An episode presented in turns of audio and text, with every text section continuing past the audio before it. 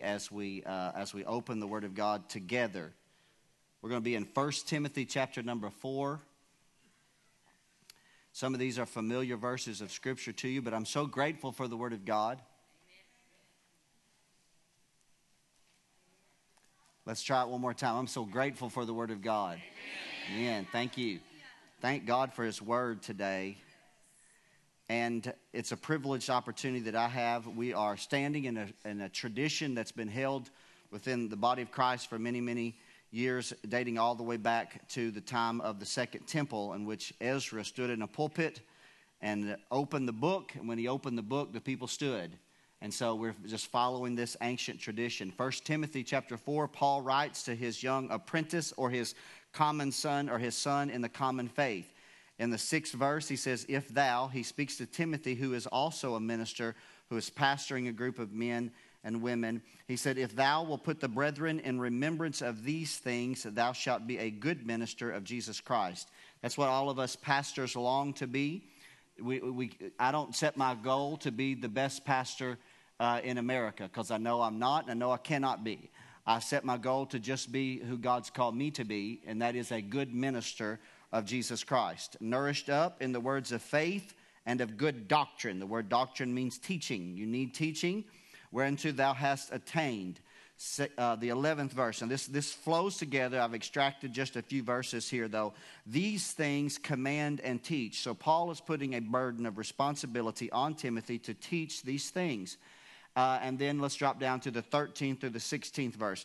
And he says, Now, till I come, till I arrive there in my apostolic ministry, I want you as a pastor to give attendance to reading, which that meant the public reading of Scripture. Uh, what we're doing right now, to exhortation, which is the preaching, which also encompasses uh, uh, calling people to come to Christ, and also to doctrine, which is to teach or to edify the believers. He told uh, Timothy to don't neglect the gift that is in thee, which was given thee by prophecy with the laying on of the hands of the presbytery. Every pastor has a gift of some type. In order to share this gift uh, with others, he must not neglect it, he must keep it fervent, stir it up, pray over it, ask God to, to cause it to grow. And then he said, Timothy, uh, meditate upon these things. This, you can't do this haphazardly. You got to grow into this. You got to think about these things and grow into these things. But he said, if you will give yourself wholly to them, your profiting may appear to all, or your progress. One of the things that I've always enjoyed seeing men, and including myself when I was a little bit younger in the ministry, grow in the ministry. I've, I've loved watching uh, Joe and Shane here just in your, they've grown up a lot in your eyes, haven't they? And matured in, the, in their knowledge of the Word of God. And, uh, and certainly I, I have as well. Take heed unto thyself and unto the doctrine. Continue in them for in doing this, thou shalt both save thyself and them that hear thee. That's a good thing, isn't it? It's not just us on an island up here. Now we turn to Second Timothy, and we'll read just, I think, five verses of Scripture here in the third chapter. And then we'll conclude with two verses in the book of Colossians, and that will be our scripture reading for today. Now, the second epistle to the same recipient, Timothy, Paul here writes in the seventh, er, er, in the seventh verse, as he speaks about uh, those in his generation. He said, There are some in our generation, if you were to read verses 1 through 6, and I can't uh, elaborate for the sake of time, he said, They're ever learning, but never able to come to the knowledge of the truth. I don't want to be caught in that ever learning, a cycle of learning, but never get what God wants me to understand the knowledge of the truth. Um, and then the 14th through the 17th verse, he says again to Timothy, because of the seduction of, of evil men and persecutions that have come, he said, You got to continue in the things which you have learned. Now, this is a very familiar passage of Scripture to us as a church family because I've read it to you multiple times over the last 13 years. Continue thou in the things which you have learned and you've been assured of, knowing of whom you have learned them, knowing from where this doctrine has, uh, has arisen, and that from a child you have known the Holy Scriptures which are able to make thee wise unto salvation through faith which is in Christ Jesus. Now, some of you were raised with the Word of God from the earliest of days, and you are, uh, you know, your parents knew the Word of God, and they taught you the Word of God, and you were blessed beyond measure. Now, others of you, that's not the case. So, like a child, you've come to Christ now. And therefore, it's your time now that from your spiritual childhood, it's time to know the Holy Scriptures, right? Because look at the promise here. He said, They're able to make you wise unto salvation through faith, which is in Christ Jesus. And then Paul, uh, uh, he speaks about the Scriptures. All Scripture is given by inspiration of God. It's prof, which means it's God breathed. God breathed. God moved upon the authors of Scripture. And it is profitable for doctrine to teach you, it's for reproof that leads to correction. I'm so thankful for the Word of God that the Word of God confronts me when I have a bad or an, an attitude, and, or I'm carrying sin, or I'm harboring things in my mind, such as bitterness, anger, or unforgiveness, or maliciousness, but I'm confronted by the Word of God. It reproves me, and that reproof leads to my correction, right? And from that correction, I gain instruction on how to live. Not just what not to do or how not to live, but how to live. Because God's design, 17th verse, that the man of God may be perfect or mature, spiritually mature, furnished unto all good works, prepared to do whatever God's called us to do. Now we're going to back up and read two verses of scripture in the book of Colossians here for just a moment of time. We're going to read just verses 9 and 10 out of the first chapter here.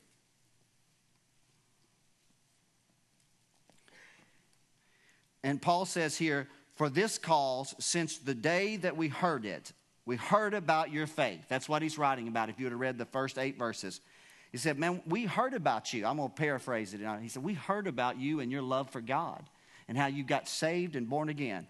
And since the day that we heard about it, we are going to pray for you. And here's our prayer we're going to pray that you're going to be filled with the knowledge of His will. Now, we're going to connect to this.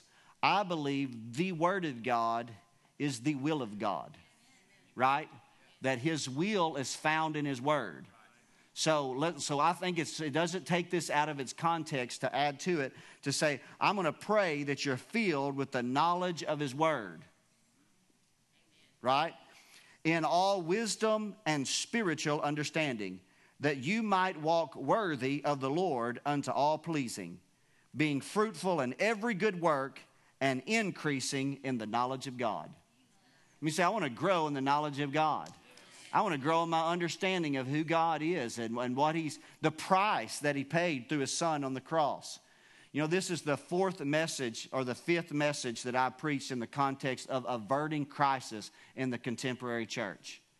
What I have simply meant was, is I believe that if we're not careful, the, the contemporary church in America is going to arrive at the place where we lose our power to influence the culture. That we, in essence, we'll become a dead sect. We'll have a form of godliness, but we don't have the power of the gospel working within us. I'm not saying that to be critical or condescending. I'm saying that to maybe we could see it from afar and we could correct it, right? And become that light, that people that voice that God wants us to be. And it's not just to the community, it's to your family. Come on, you need to be a light in your family, in your home, to your children. Is that right? And so I've preached to the millennials, which those that are aged from 19 to 35, they need to take the, the baton of genuine faith, right? They need to run with it, genuine faith. Then I preached about sanctification and holiness. And y'all really shouted me down on that message. But in essence, that God's calling us to live a life that, that is distinct from the world because we're called out of the world. Does that make sense? The third message was on a Sunday night. I didn't call it part of the series, I called it an addendum. It was we got to reconsider the doctrine of stumbling blocks. Our conscious choices matter because what we do, what we have the freedom to do as a Christian, sometimes we might call somebody to stumble who doesn't understand what we understand. We've got to grow. Sometimes we have to adapt our lifestyle to even things we would not normally want to do, but uh, so that I don't cause someone uh, uh, that, that's looking to me as an example, right? Last week I preached about the value of being connected to a local body of believers. Thank God for this church family. I'm so grateful to have brothers and sisters in Christ, grandmas and grandpas, uncles and aunts, right? Children, offspring. I got to go with the young at heart this week uh, to, to the uh, Passion Play, and that is a rowdy bunch of, of folks. Just want y'all to know. Joe, listen, you got the easy job hanging out with the teenagers. When you take them on a trip, you go to McDonald's and, and you're eating a number three. When I go with them, we've gone to two buffets a day.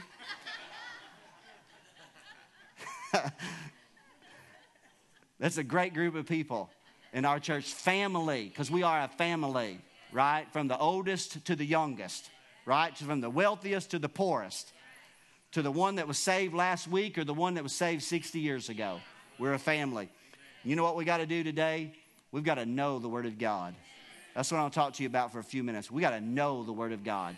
Father, we love you and we're grateful for this privileged opportunity to hear the Word of God. Let the Spirit of God quicken the words today and let preaching come easy in this house. It's in Jesus' name. And all God's children said, I'm not going to take the time to go into it in great depth, even though I printed out part of it, but there was an article that was posted in Charisma News.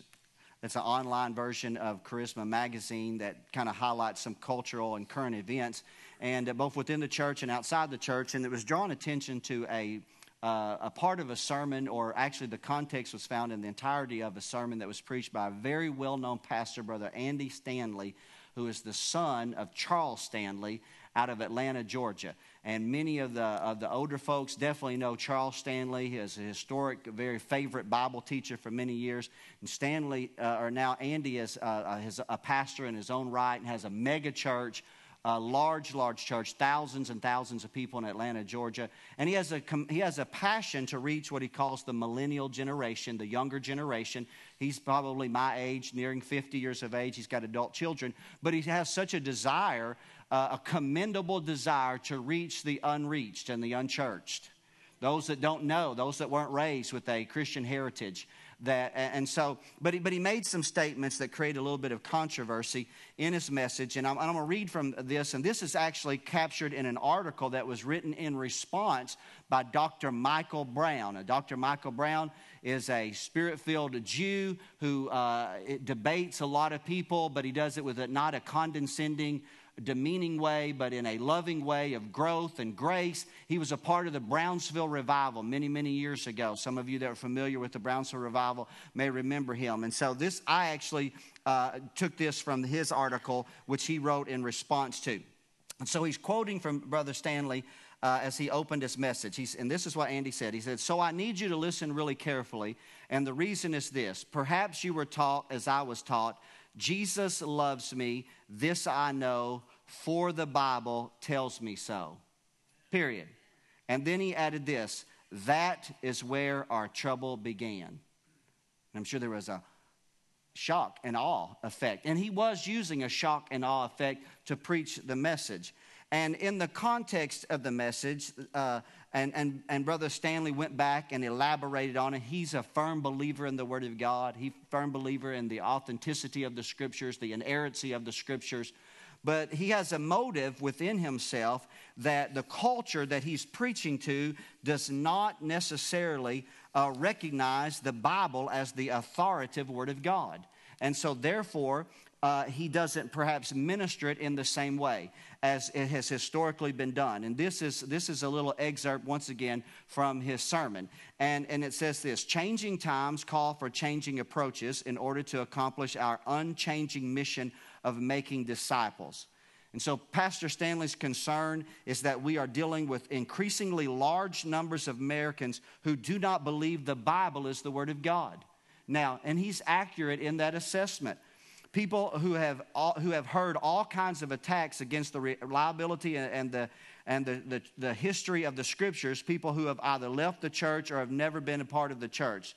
To say we know it is so because the Bible tells us so doesn't mean anything to them. That's the point that Brother Stanley was attempting to make to his congregation on that day he also went a little bit further and he said, We are taking upon ourselves the impossible burden of defending every attack against the Bible in order to preserve people's faith. Whereas if their faith is grounded in the resurrection of Jesus, then they won't feel the need to defend all of Scripture. And so Dr. Brown is highlighting some of his argument into which he definitely, uh, he definitely, um, not, not reprimands, but he definitely commends Andy for his desire to reach the millennials, his willingness to use uh, unorthodox, unorthodox, means and ways. But he arrives at the place after, and for the sake of time, I won't read all, uh, certainly it's a long article, I won't read all of it. But, but it comes down to this right here, and, and, and this, it was coming down to the fact that it, should we, in our attempt to reach this generation, kind of mask our faith uh, uh, with, without putting the scriptures out front? It's kind of debatable thing. And, and again, what Stanley is making the point of, Paul said, I became all things to all men that by any means I might win some. He's also referencing the fact that when Peter was preaching to the Gentiles, he didn't quote any scriptures. But when he preached to the Jews, he quoted scriptures. And he was referencing that when the Apostle Paul preached on Mars Hill in Greece, it's, or excuse me, in Athens, it's recorded in the book of Acts, I believe the 17th chapter, no, no, no, the, the 19th chapter. 17th or the 19th chapter of the book of Acts, that Paul even alluded to um, secular poets not necessarily preaching exactly Scripture because they didn't understand the Scripture. And, and it creates a great debate. It's a good point for you to learn and contemplate and to look at it from different positions. But, but ultimately, um, I certainly would have sided with uh, Brother Brown, Michael Brown, and his response to the statements that, that certainly were made and I want to just kind of pick it up from there, just really quickly, because I don't want to say anything negative about a man that's reaching thousands of people for Jesus and that's grown a great and healthy church. But I will say this some are more gifted to reach and some are more gifted to teach. And I will say this at the same time, real quickly, is that our faith cannot exist, nor our knowledge of God grow without the knowledge of the Word of God. Our faith cannot even exist because even the smallest component of the gospel, even if we were trying to mask our message to a certain degree because we were afraid that if we overwhelmed people in any capacity, the moment that you let out any word about a cross, about a resurrection, about a Savior, about disciples or apostles, or about angels, or about devils, or about heaven, or about hell, then what you've done is you have shared the Word of God. Are y'all hearing what I'm saying? First Thessalonians says this For this cause thank we God without ceasing, because when you received the word of God which you heard of us, you received it not as the word of men, but as it is in truth, it is the word of God, which you have heard from us, and it will effectually work in you that believe. Thank God for his word. God is synonymous with His Word. We know Him because of His Word. Whether it's in a uh, mass reading of the entirety of the Scripture or whether it's just one little component of the gospel, such as uh, the, the, the, the, story of Mary running to the, the tomb because of the angel's visit and discovering that the, the tomb was empty. Whatever the case, it's still a part of the gospel and it's a part of the Word of God. Paul would share with us uh, in this context. Uh, some focus on the simplicity of the gospel, which leads to conversion. Others focus on spiritual growth, which follows conversion. Some point people to Jesus, and others are responsible to teach people after they come to Jesus. Just like Paul said, some water or some sow and some water, but God gives the increase. Let's go a little further. Paul differentiated the difference when he said this in 1 Corinthians 3. He said, Brethren, I could not speak unto you as unto spiritual, but as unto carnal, even as unto babes in Christ. He said, I have fed you with milk and not with meat because you've not been able to bear it, neither yet now are you able. So Paul differentiated that there are certainly levels of growth in our spirituality, calling the Corinthian men babes in Christ, having the desire to teach them on a different level and uh, than, than what they were ready to receive. And but he did so with a little bit of a slight reprimand because they ought to have been at the place where they could have received meat. I remember years ago a preacher said, I do not mind at all giving Christians, uh, you know, the bottle of uh, the bottle of God's of milk of God's word. He said, but I just hate to have to part the mustache to get the bottle to go in. And what he was making the reference is, is that if you've been in the faith for a while, it's time to grow in your knowledge of God and not live in, in, in spiritual ignorance of the Word of God. And I want to say this to you. This is uh, one of the key points today. If you don't hear much more, at least catch this. You have to initiate you have to initiate spiritual growth in your life by a desire to hear the word of God. Nobody can do it for you. You can live and be in church for 50 years and, sp- and still be a spiritual infant in the eyes of God if you don't set your heart to know the knowledge of God through His Word. Is that right? Peter said, as a newborn babe, desire. I can't dictate your desire for you. I, I, can, I can do my best to teach you and instruct you, but desire is something that you got to stir up in your own heart. It's my desire to put something in front of you that creates in you a desire to obtain. And I tell you what, you know what I want to be found guilty of? I want to be found guilty of of raising up a church family that's rooted and grounded in the knowledge of the Word of God. That's strong in what they believe, and you know why you believe it. Let's go a little bit further. Mary and Martha are contrasted in the Word of God. Martha served. We love people that serve. We need you to serve. Martha grew tired and fatigued of serving because she was serving alone. She interrupted Jesus' preaching session because her sister Mary was sitting down when there was work to be done. There were vans to drive and nurseries to watch, and there was, uh, you know, family life center to clean, and there was all that that needed to be done. And, and, and there was sign up sheets to sign up on, and there were doors to watch, and there was visitation to go on, and there was all kinds of work to do. But Mary said, I just got to stay in here. And, and Martha was aggravated and wanted Jesus to reprimand her. But Jesus said, Mary, or Martha, said, You're very busy. You're doing good things. But Mary's chosen the needful thing. She's chosen to hear the Word of God, to hear the Word of God in her heart and her life. The heart uh, of our faith is Christ and the cross. Would y'all say that? That is the heart of the Christian faith that God so loved the world that he sent his only begotten Son, that whosoever would believe in him would not perish but have everlasting life. So it's the heart of our faith is the cross and the resurrection. Is that right? Would you say that's it in a nutshell? Jesus died, was buried, and three days later he was raised again. Let me show you, though, this context for just a moment of time. As Paul writes about that same subject matter, two verses in 1 Corinthians chapter 15, verses 3 and 4. They're going to post it, I think, on the screen. It says this For I delivered unto you, first of all, that which I received, how that Christ died for our sins. Notice those last four words. According to what? According to the scriptures, fourth verse and that he rose again, that he was buried, and that he rose again the third day, according to what? Of the scriptures. And so, this thing that we call the heart of the gospel, the death, burial, and the resurrection of Jesus Christ, had been foreshadowed, foretold, and prophesied by God through prophets of old for 1600 years before the event occurred. And so when the apostles would preach about the cross and the resurrection, they could boldly say that Jesus died because the scriptures foretold that he would die. He was buried because the Bible says that he would be numbered or buried with the transgressors, with the evil men. But the Bible also would say that God would not suffer his soul to, to, to rot in hell, but that up from the ground he would arise. And so he would rise from the dead according to the scriptures. Thank God for the scriptures. Did you know Jesus reproved the men in his generation for not knowing the scriptures?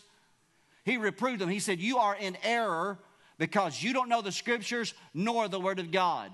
My God, what would he say to us in America today?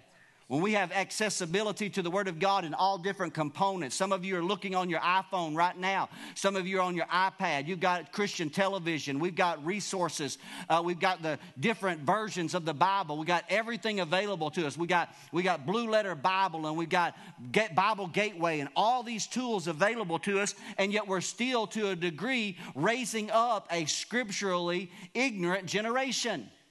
Something is it wrong. Part of the fault must lie with us as leaders. Perhaps we've not charged you and encouraged you enough. I want to encourage you today. You need to know the Word of God. You need to study. You need to read. You need to meditate upon and think about the Word of God.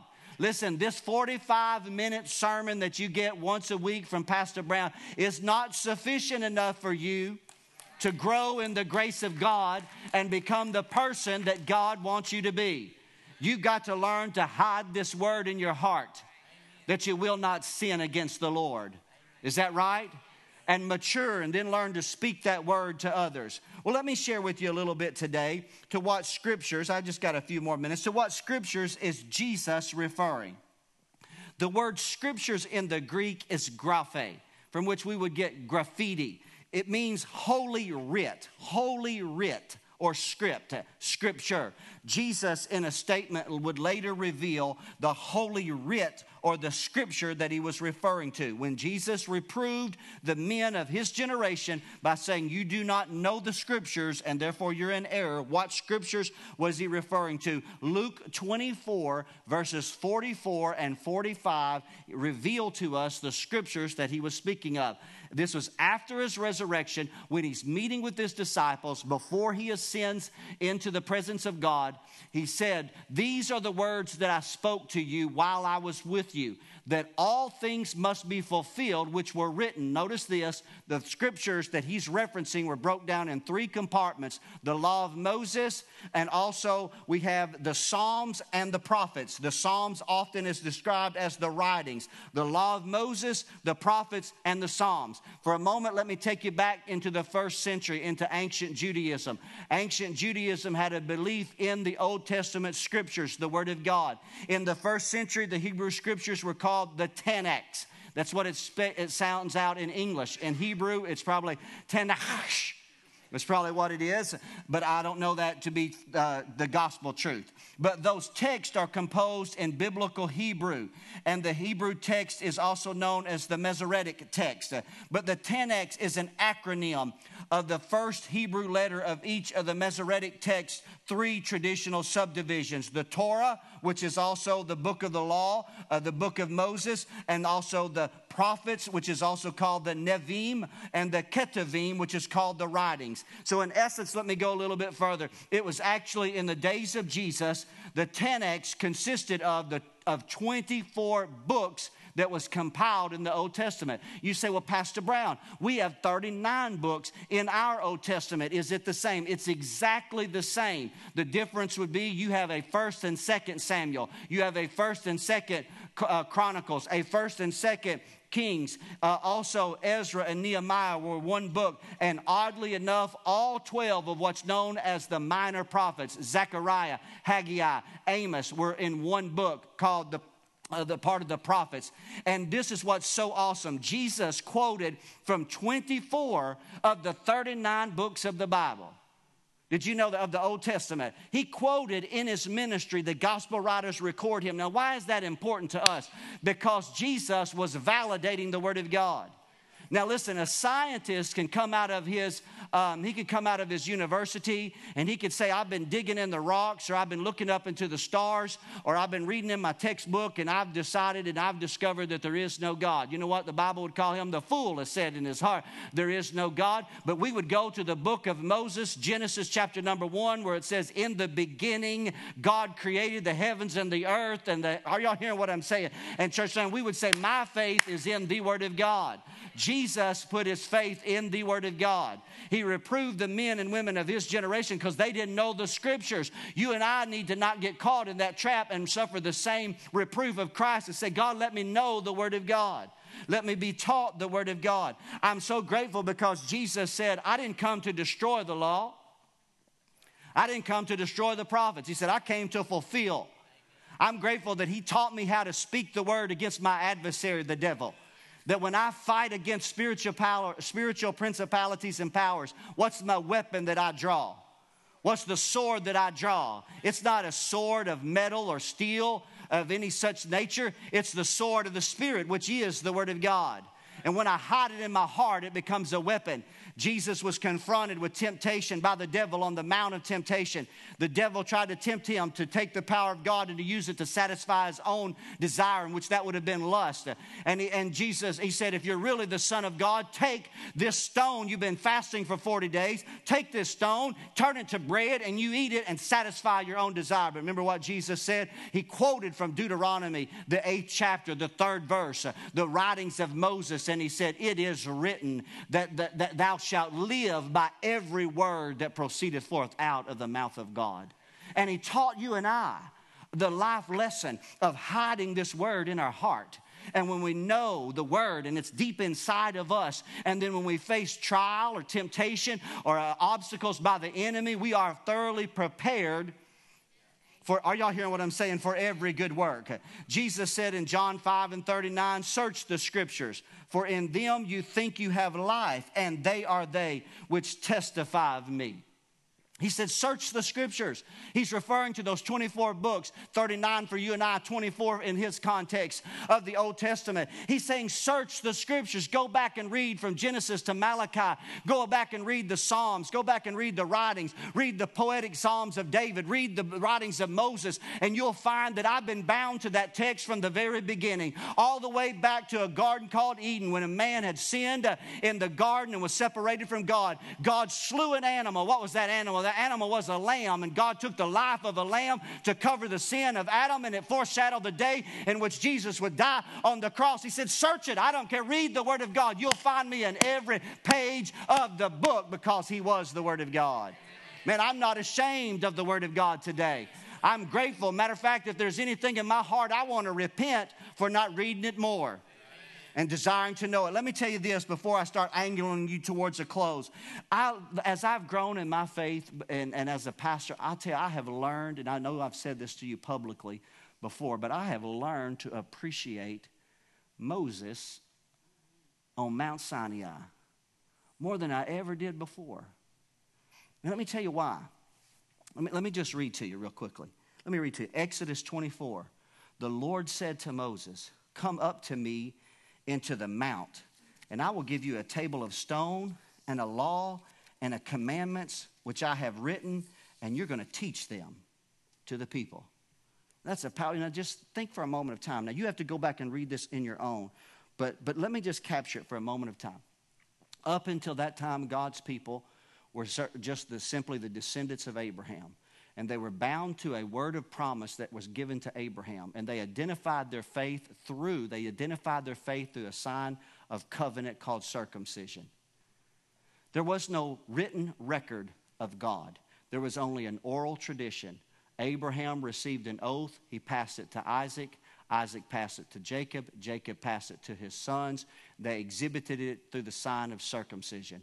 But on that fateful day, when God Himself climbed off of his throne in heaven and he came down to this earth and he sat on that mountain.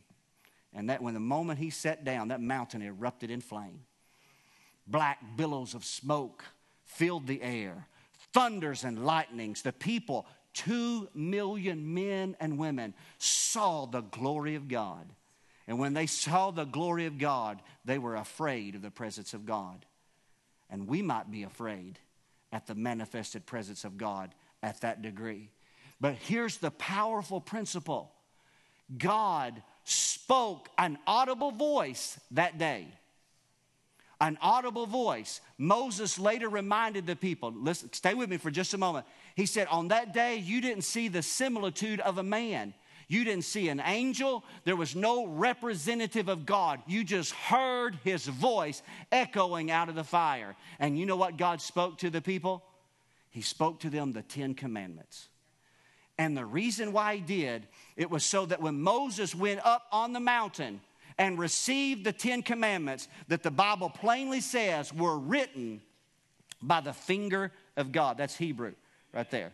Hebrew of, in the, the Ten Commandments. They were written on the front and on the back so that when Moses would come down and minister to the people, the people would be able to recognize that what was written is what they heard.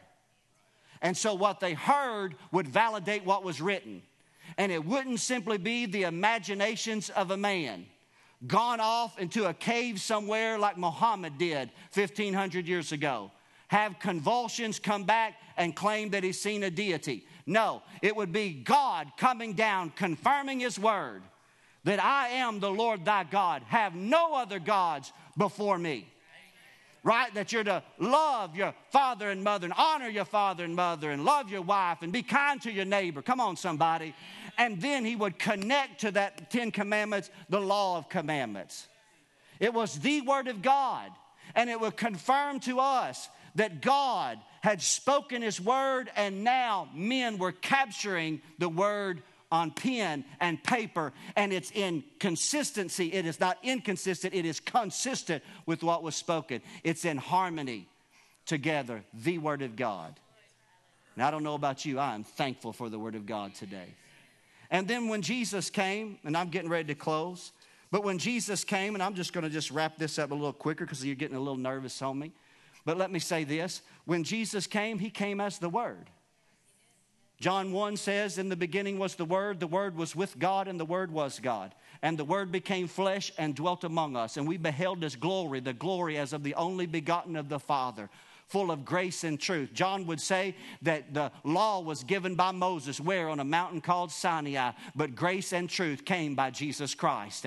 One thing I love about that authoritative, audible voice of God, that same voice was heard again one day. When was that voice heard? It was heard two times in the ministry of Jesus to confirm Jesus' ministry as the Word. The first was at his baptism. When he was baptized, I feel like preaching about Jesus right now. When he was baptized in the river Jordan and he came up out of the water, the Bible says the heavens were parted and lo, the Holy Spirit came from heaven and lit upon him. And John said, I remember that the one that told me that I, whoever I saw the Spirit lighting upon him, he would come and he would baptize you with the Holy Ghost and with fire. And suddenly an audible voice from heaven said these words Behold, this is my beloved Son in whom I am well pleased. Glory to God. Later, at the end of Jesus' ministry, Jesus, en route to Jerusalem, takes three men with him up on a mountain. And in the presence of those men, he is transfigured. The word transfigured in the Greek means that he was turned glorious from the inside out. So we only saw Jesus on the outside, but at that moment they got to see the real Jesus who was on the inside.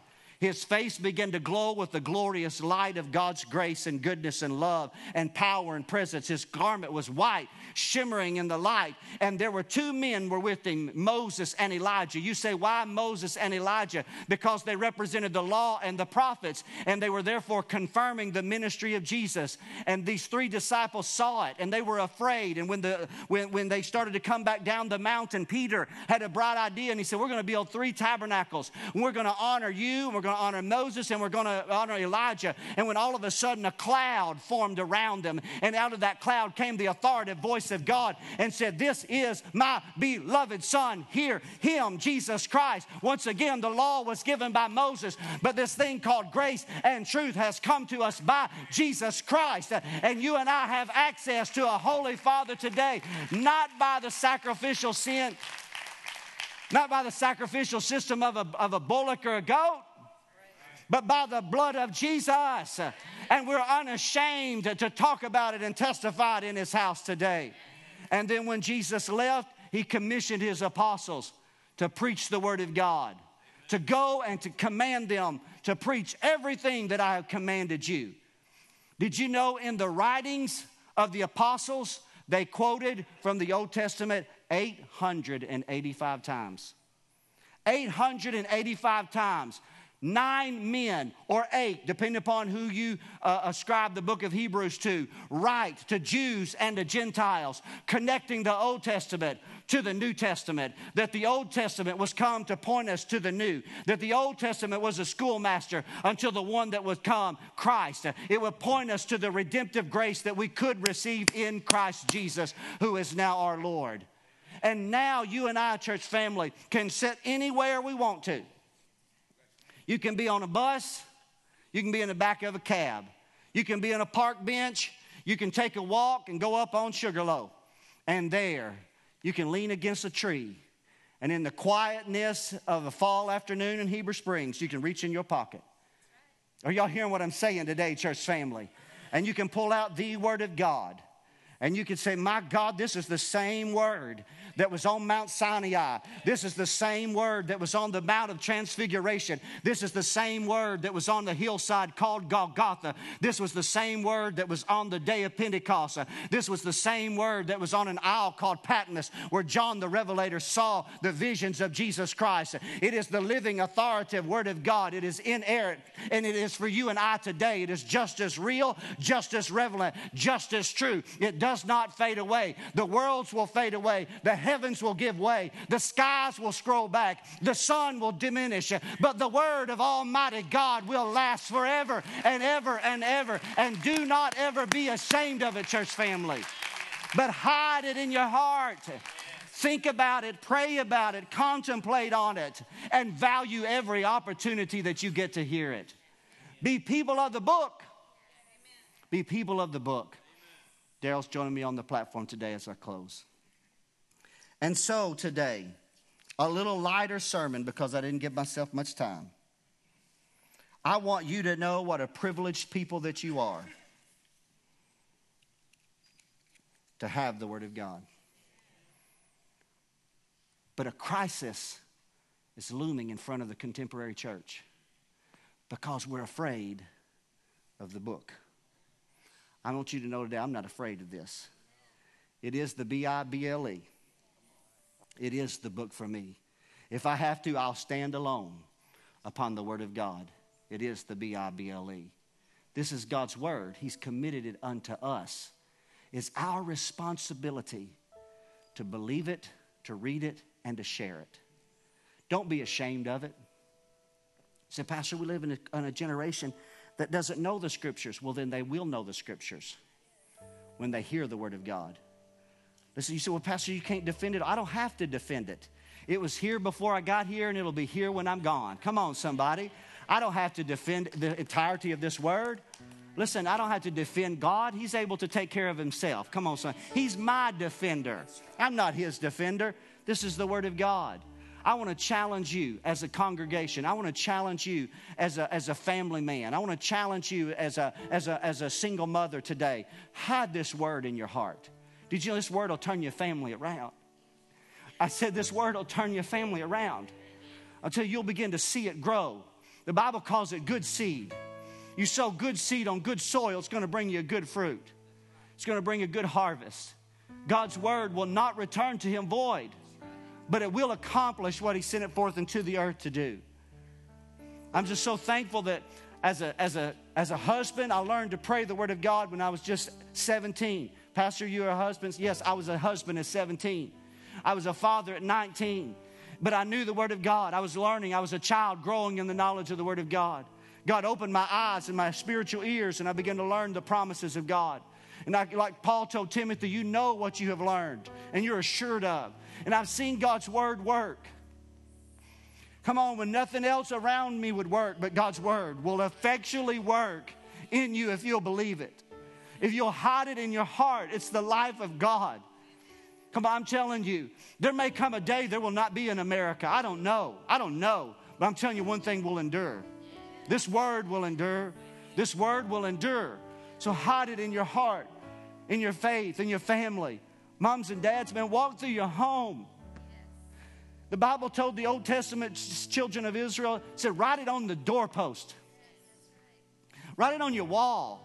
You know, get up in the morning and be confronted by it. Like, there it is, bam. You know, when I was, a, when, when I was growing up, my sister was a heathen. Isn't that right, Papa? Come on. She had an edge to her.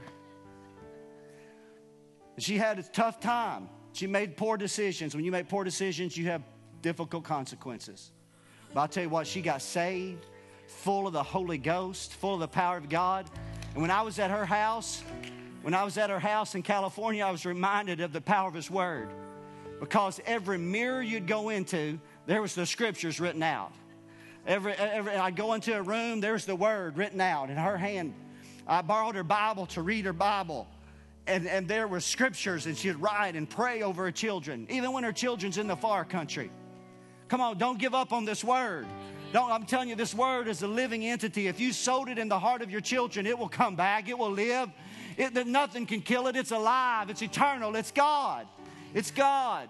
So trust in this word. Trust in the word of God today. You know, I'm going to close with this real quickly as parents and I'm concerned about the millennial generation, aren't y'all? We all are. The, that means the younger generation. Seems like everywhere I turn, I'm being confronted that we got to find a way to reach the, the young adults. And I respect that. Because the world has done a great job of pulling them, pulling that way. But I tell you, Mom and I had a, had a great moment in our family just a couple weeks ago when, when I got a phone call from one of my sons. And he said, Dad, he said, by the way, when you come down here, he said, can you find us a devotion? Because as brothers, so we want to we want to have devotions together. We want to know the Word of God. These are 21 and 20, or no, 22 and 24 year old young men. Why am I saying that with tears in my eyes? The reason why I'm saying that is, is because God's Word. God's Word. The Word was sown the word is starting to live, starting to grow. They've seen the virtue of it. They know they can't live without it. They can't be the men God wants them to be without it. And neither can you. I'll tell you what, I want to reach millennials. Other people do a better job of reaching them than I ever will. But if we can reach them, I'll tell you what, I'll sign up to teach them. Because you know what I'll teach them? I'll teach them to hide this word, the same way I did JoJo 10 years ago. I come in here on sometimes, catch him alone, got a prayer shawl around his shoulders, speaking the word of God, growing in the grace of God, growing in the knowledge of God. Paul said, The things you've seen in me, he said, commit to faithful men who will be able to teach others also. I'm so grateful for the word of God today. I'm grateful to have a congregation that values the word. Listen, I want to pray for you today. In closing, this pastor appreciation, I got to hand the baton off. I didn't create this, Brother Randy, the board, they ask for this once a year. I'm going to step out when that moment comes. Me and Sherry's going to be out there to go and greet you when you leave. But we close that passage in the book of Colossians when Paul said, On the day that I heard about your faith, he said, I didn't cease to pray for you that you would grow in the knowledge of God. Who here today would be honest say, Pastor, would you pray with me? Right where I'm at, I just, I need to grow in my knowledge of God and His Word. Come on, who's got the courage to raise your hand today? Be honest right there around the room. Say, Pastor, pray with me. The overwhelming majority of our church family, young and old, millennials, and even the silent generation have raised their hands. So, God, we pray. Would y'all pray with me here today? Would y'all pray with me? I'm so grateful for to be your pastor and have a privilege.